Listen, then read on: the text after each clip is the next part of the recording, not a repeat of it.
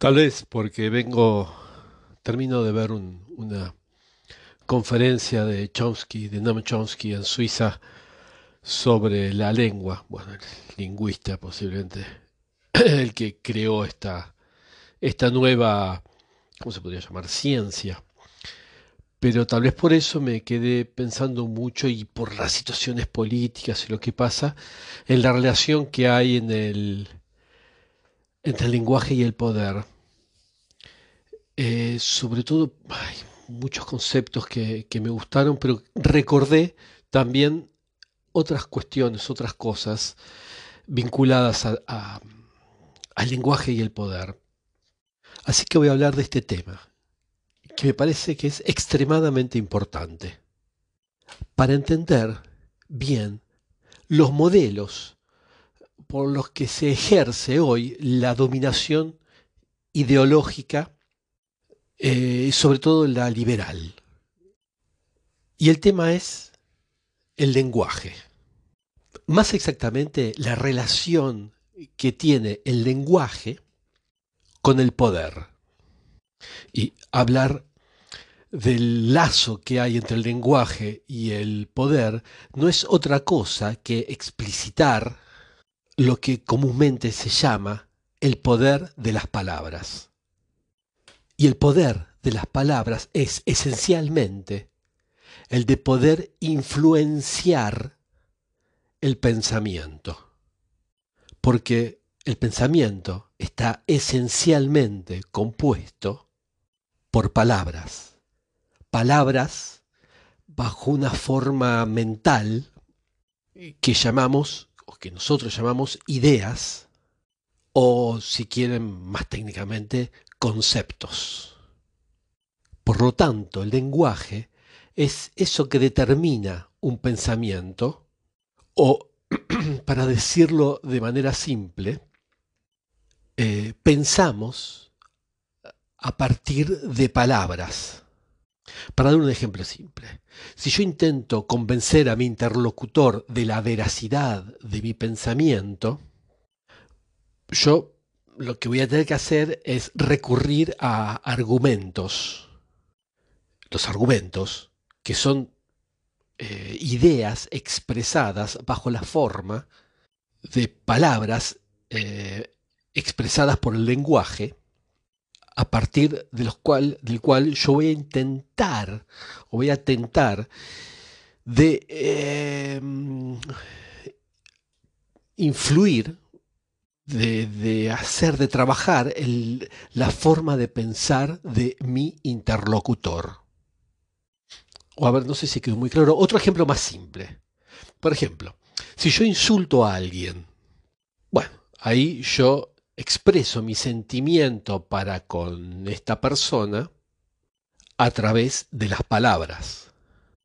Y, por supuesto, estas palabras, evidentemente, ¿no? van a tener un impacto, van a tener una incidencia y van a provocar una reacción afectiva, emotiva, dentro de mi interlocutor. Y en ese sentido, esto que dije va a determinar lo que piense aquel al que yo dirigí mi insulto. Otro ejemplo más, último.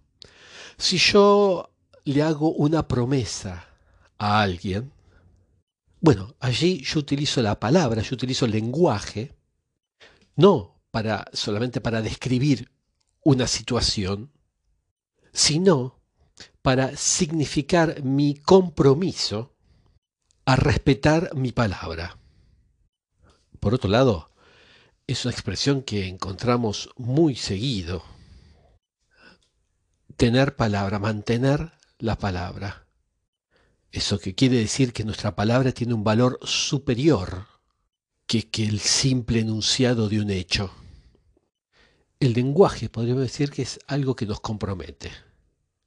E insisto sobre todo en algo, no hay que subestimar esta capacidad de influenciar de las palabras sobre los pensamientos, que por otro lado esta, esta influencia de las palabras sobre los pensamientos, sobre el pensamiento, este, ya fue visto desde la antigüedad, incluso eh, por Platón, cuando le explicaba a su interlocutor que entre un médico y un orador, alguien que habla, pero que habla siendo un, maestro del arte del buen discurso, de, hablar bien, que, es un maestro en el arte de la elocuencia, eh, bueno, va a ser el orador el que va a ser más persuasivo y finalmente va a ser el orador que va a tener un verdadero poder de cura verdadera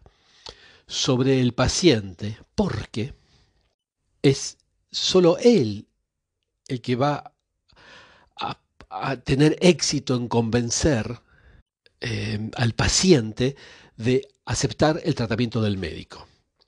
Platón lo decía, contaba una anécdota donde le pasaba mil veces de acompañar a su hermano y también a otros médicos a la casa de, algunos enfermos que, rechazaban los medicamentos y no querían dejarse operar por más exhortaciones e insistencias del médico, de su hermano, del profesional en cuestión.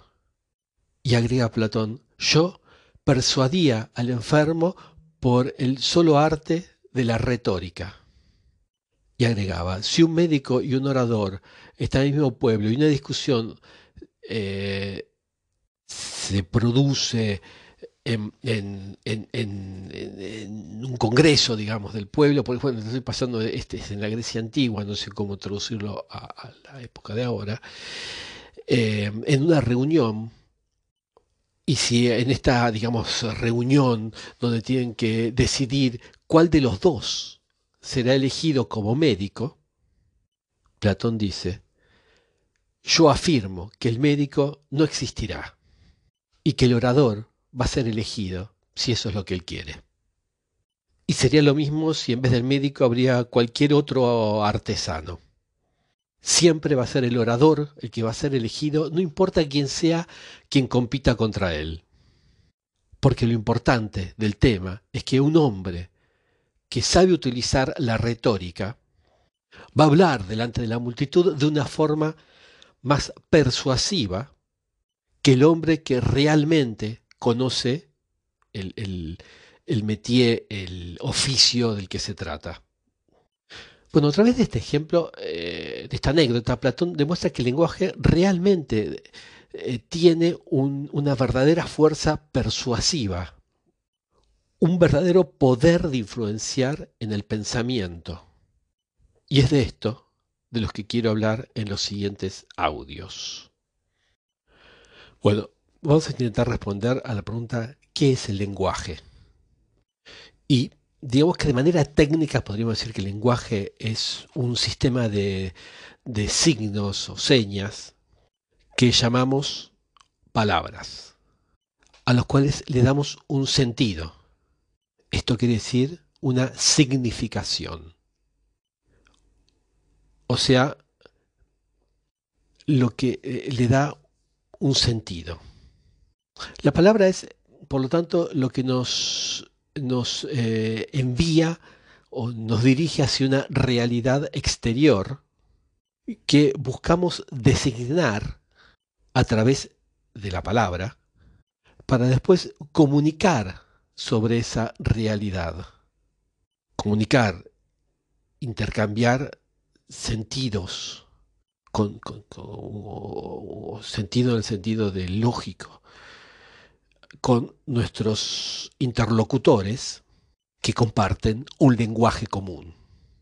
En este sentido podríamos decir que el lenguaje es la realidad expresada bajo forma de palabra o eh, expresada eh, como un gesto. Un signo es el útil para designar a la cosa es, el medio por el cual uno expresa una idea o un sentimiento a propósito de una realidad exterior.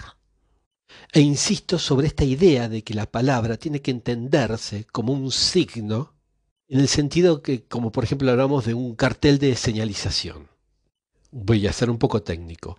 Una señal es un signo que nos envía, que nos dirige hacia una significación.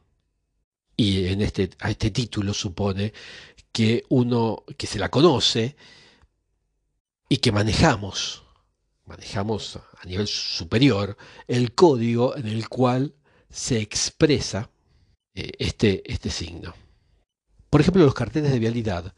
Los carteles de vialidad solo tienen un sentido dentro del sistema referencial dentro del cual se integran.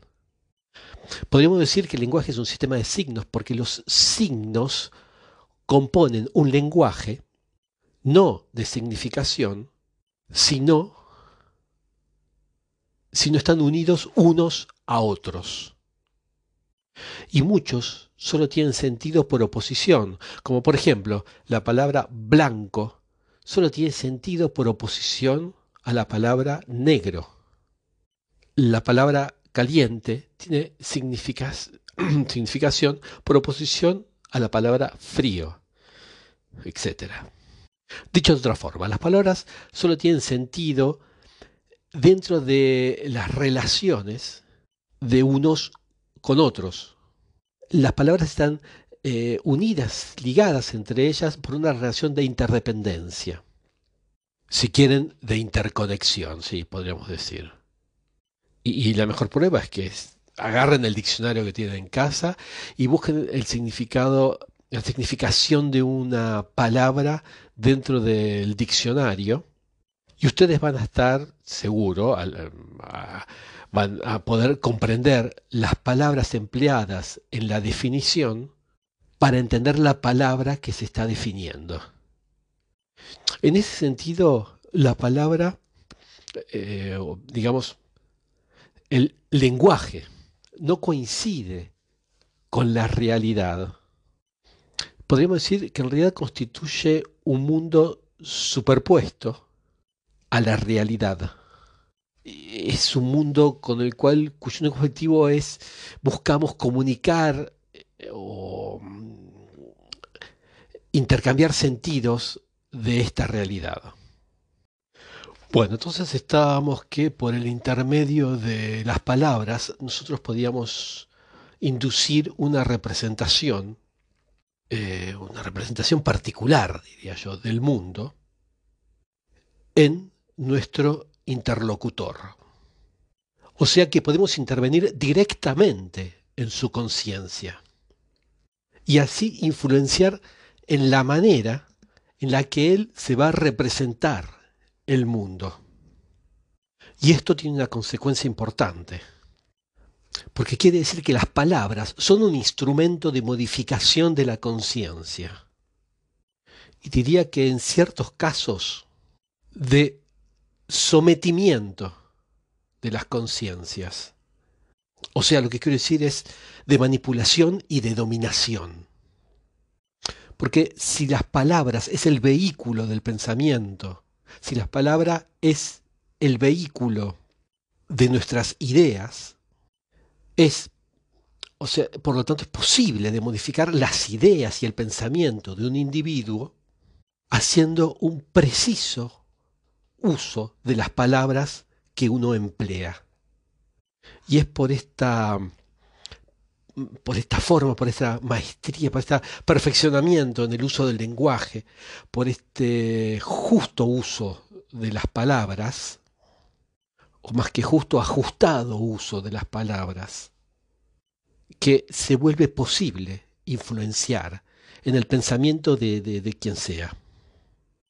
A ver, por ejemplo, tomamos algunos casos típicos de nuestra modernidad liberal. Hoy, por ejemplo, se volvió corriente decir eh, que la noción de pueblo no tiene el mínimo sentido porque esto no nos lleva a ninguna realidad efectiva, constituida. Por supuesto dicha por, más bien por intelectuales, ¿no? O por políticos tendiendo, tendiendo a intelectuales. así muchos em, em, eh, liberales se desesperan en eh, explicar, en decir que el pueblo no existe porque esa palabra no corresponde a ninguna realidad homogénea, o sea, quiero decir, eh, unificada, que permitiría designarla bajo un término único, que es ese de pueblo. Pero bueno, bien podríamos responder a esto que no es porque uno ignora el sentido de una palabra, no es por esto que la realidad que esa palabra designa no existe. Pero hoy en día se volvió común, normal, em, negar cierto, cierto número de, cierta cantidad de eh, realidades, bajo el pretexto que las palabras utilizadas para designarlas fueron desacreditadas o puestas en, cuestión o cuestionadas eh, por la ideología dominante. Si seguimos en esta cuestión, en este ejemplo de la noción de pueblo, vemos que la increíble distorsión semántica que siguió el término populismo debería también alertarnos, darnos una señal de eso, de alerta, de alarma. Si creemos a, a los medios mainstream, o sea, los medios, es mainstream como se traduciría, de la corriente principal, el populismo designa el, según estos del mainstream, ¿no? Eh, designaría el conjunto de doctrinas y de ideologías que apunta a excitar los instintos más viles, los más bajos, los más condenables del pueblo. Siempre con el telón de que el pueblo no es nada más que una ficción teórica, porque no se lo puede eh, simplemente reducir a, una masa informe, influenciable y eh, amenazante. Y no hace falta haber tenido grandes estudios, no sé, literarios, para comprender que la palabra populismo, que designa literalmente la prioridad acordada a los intereses del pueblo, no es otra cosa que la traducción del latín de lo que se decía, por otro lado, en griego, democracia. Demos, kratos, el poder del pueblo. O sea que el populismo no es otra cosa que la traducción de ese concepto de democracia, esa, misma democracia que el occidente liberal no cesa de, de presumir hoy en día, porque claro, es el, útil, la herramienta de legitimación por, excelencia de, cualquier intervención, de cualquier discurso que se quiera hacer. O sea, sobre el término de democracia pueden verse legitimados todo un conjunto de intervenciones que serían el objeto de una reprobación unánime por la opinión pública si esas intervenciones estarían justificadas en una palabra o por palabras, nuevamente. Utilicé democracia, pero cuando hice el borrador había utilizado la palabra libertad. Pero luego la descarté por la extrema, la extrema ambigüedad y que como eso también puede justificar miles de acciones, incluso de intervenciones militares, pero también la democracia lo puede hacer justificar porque lo hacen por la democracia, para mantener la democracia, para que, porque este ya no era, en fin. Paso otro ejemplo, a ver, por ejemplo, eh, la deformación de... Bueno, voy a hablar, voy a hablar de la palabra libertad, porque se la, se la deformó tanto, porque originalmente la libertad designaba la capacidad del, individuo, del ser humano, a gobernarse según sus propias leyes. O sea, a, no ser eh, influenciado en su juzgamiento o en sus decisiones. Esa es la definición kantiana, ¿no? la que daba el filósofo Emmanuel Kant, que, que hacía una correspondencia, una, un, lazo, equiparaba la libertad a la autonomía, a la capacidad de gobernarse según sus propias leyes, a darse sus propias reglas. Y es eso la libertad. No es la ausencia de reglas.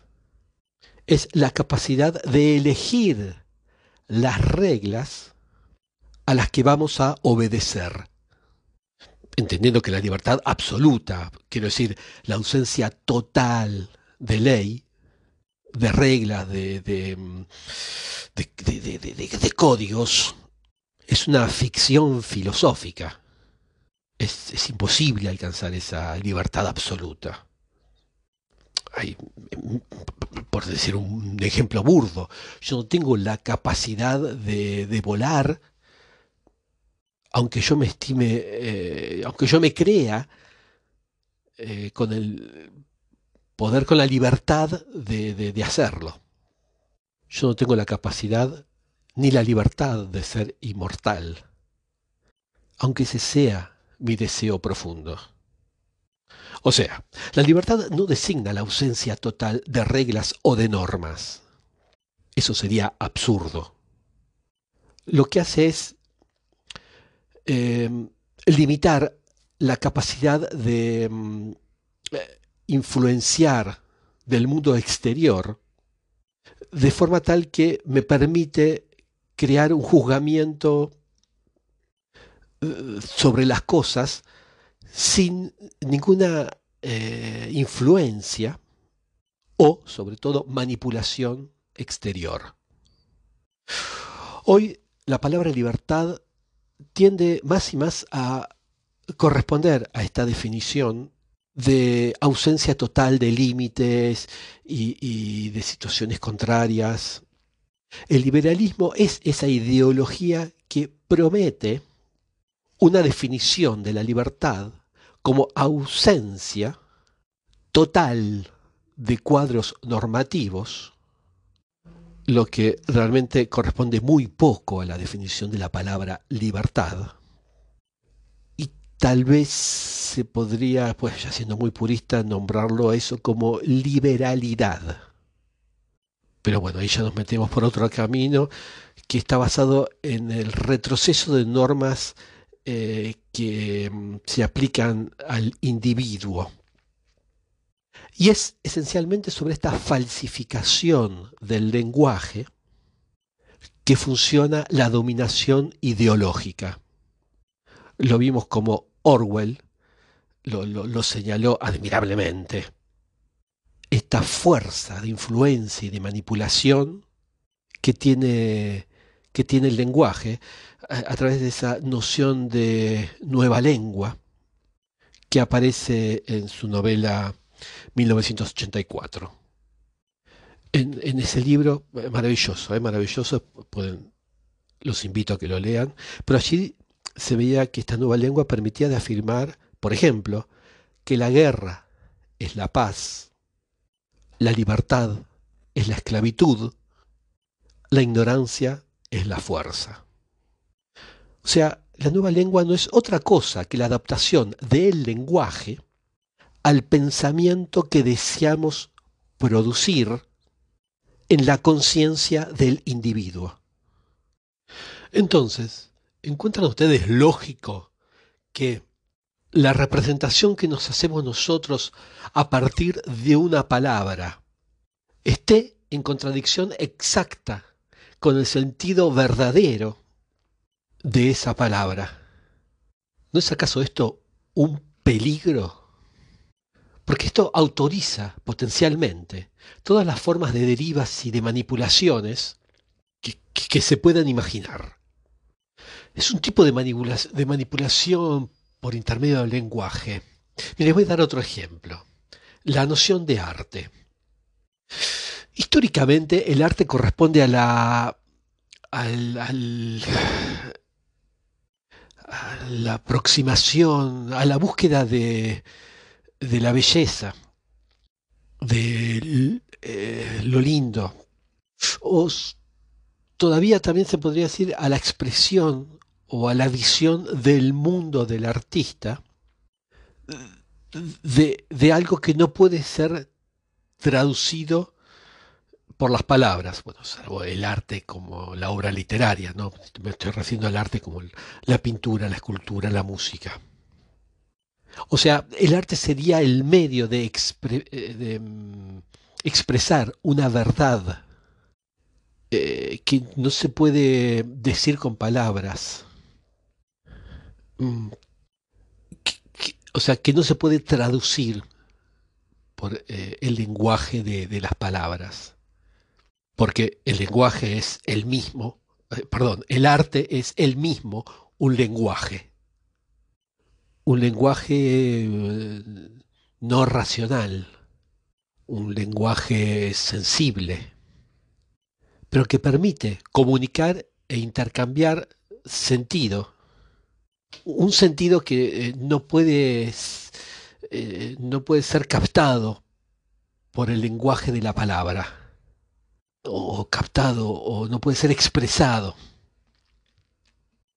Pero hoy es normal definir el arte eh, como algo que es eh, original,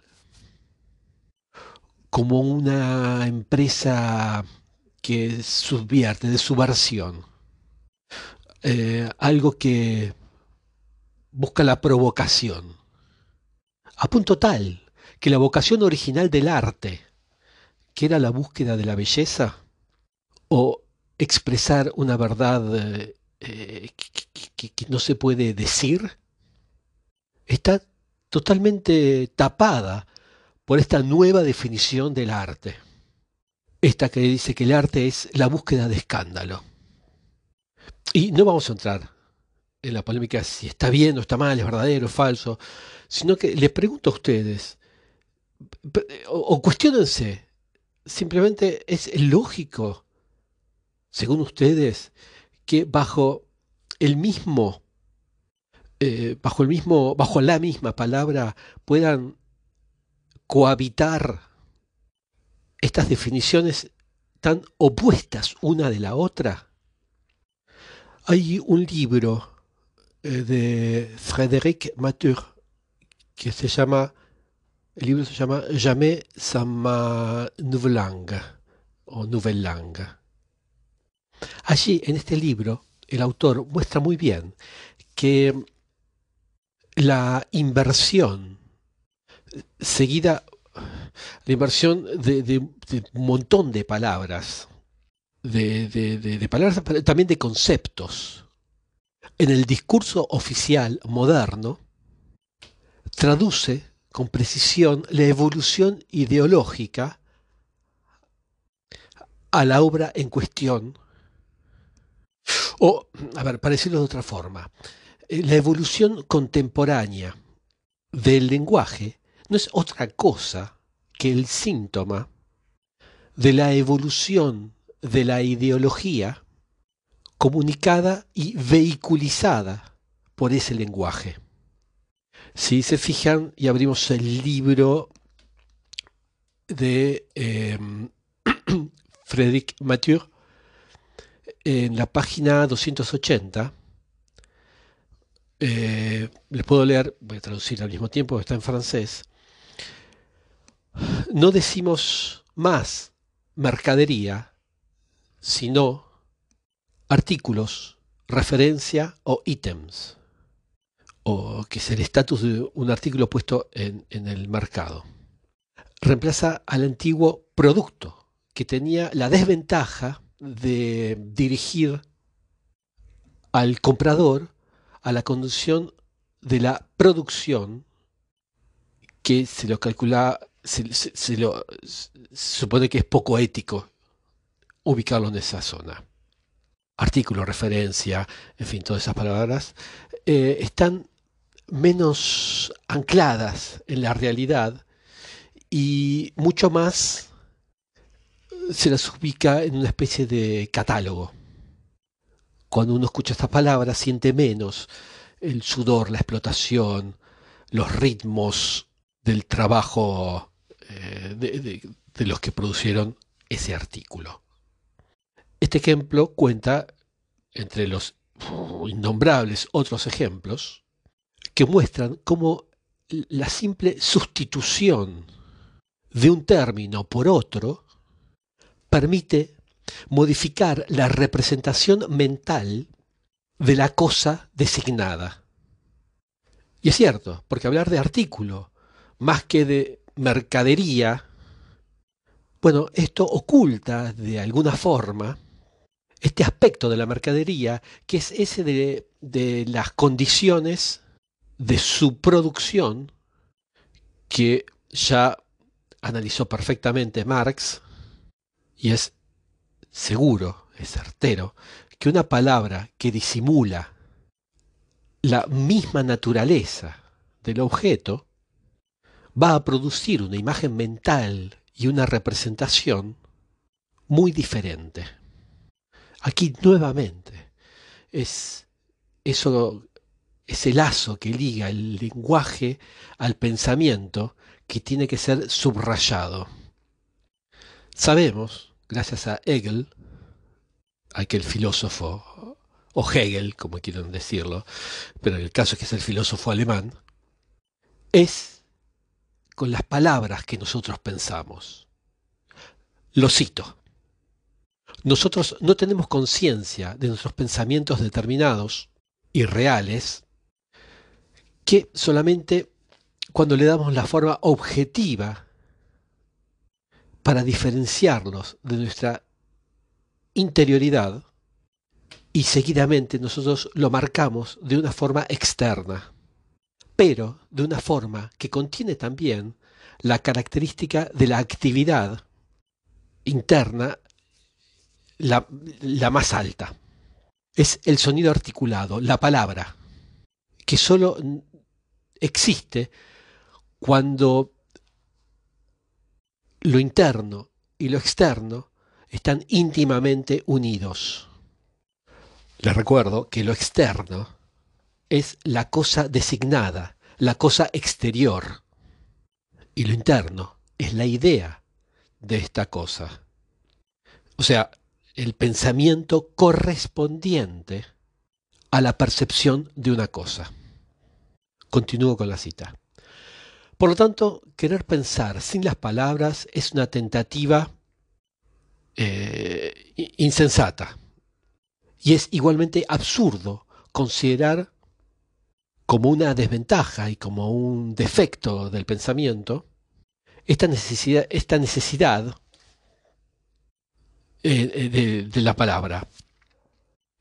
En fin, aquí Hegel confirma de manera categórica la idea que el pensamiento está influenciado por las palabras que nosotros empleamos para expresarnos. Según Hegel, eso que no puede ser dicho es algo que no puede ser pensado. Porque en todo lo que puede ser pensado, existe necesariamente una o muchas palabras. Eh, o sea, lo que no puede ser dicho es eso que no puede ser pensado claramente. Hay un dicho que dice, eso que se piensa claramente, se dice claramente.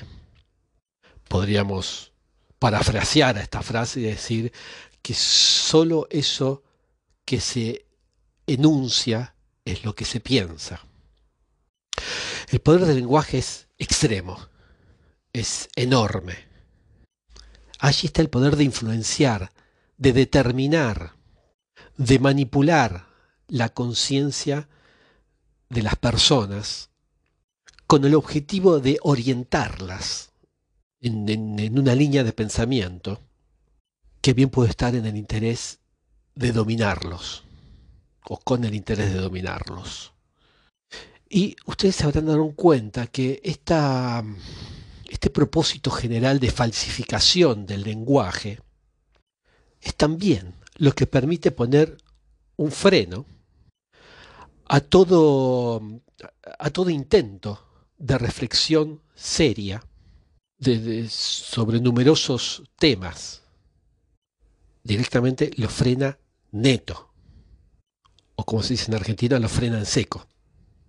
Como, por ejemplo, lo atestigua la omnipresencia de la palabra odio, que apunta a descalificar todo pensamiento crítico al cual uno no quiere, el que, el que utiliza la palabra odio, no quiere molestarse en responder dentro del terreno de las ideas, en el terreno de las argumentaciones, en el terreno del, se podría decir, del buen sentido.